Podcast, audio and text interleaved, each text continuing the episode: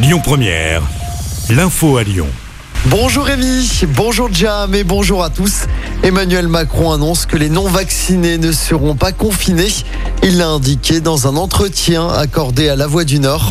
Cette mesure n'est pas nécessaire grâce au pass sanitaire selon le chef de l'État.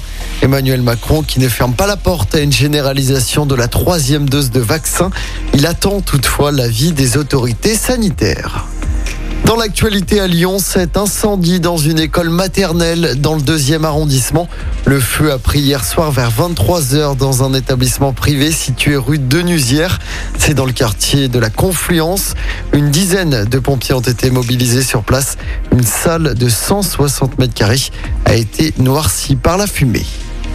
Le ministre chargé des Transports dans l'agglomération lyonnaise aujourd'hui, Jean-Baptiste Djebari, est en visite au salon des professionnels du transport routier Solutrans qui se déroule jusqu'à demain à Eurexpo, une 16e édition du salon qui porte autour de la transition énergétique et de l'innovation pour un transport plus responsable. Dans l'actualité locale également, cet appel à la grève lancé dans les écoles primaires de Vaux-en-Velin. Des perturbations sont attendues sur le périscolaire. La CGT évoque une augmentation du travail sans personnel supplémentaire. Les enseignants, notez-le, ne sont pas concernés par ce mouvement de grève.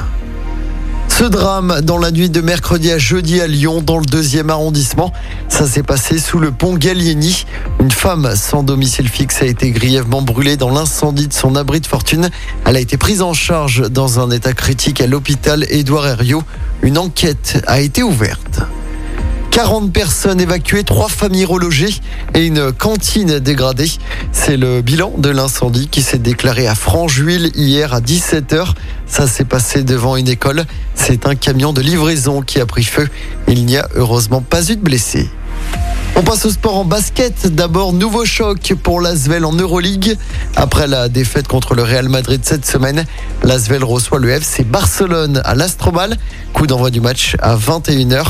Et puis en football, c'est la reprise du championnat de France après la trêve internationale. En ouverture de cette 14e journée de Ligue 1, Monaco affronte. Écoutez votre radio Lyon Première en direct sur l'application Lyon Première, lyonpremière.fr et bien sûr à Lyon sur 90.2 FM et en DAB+. Lyon Première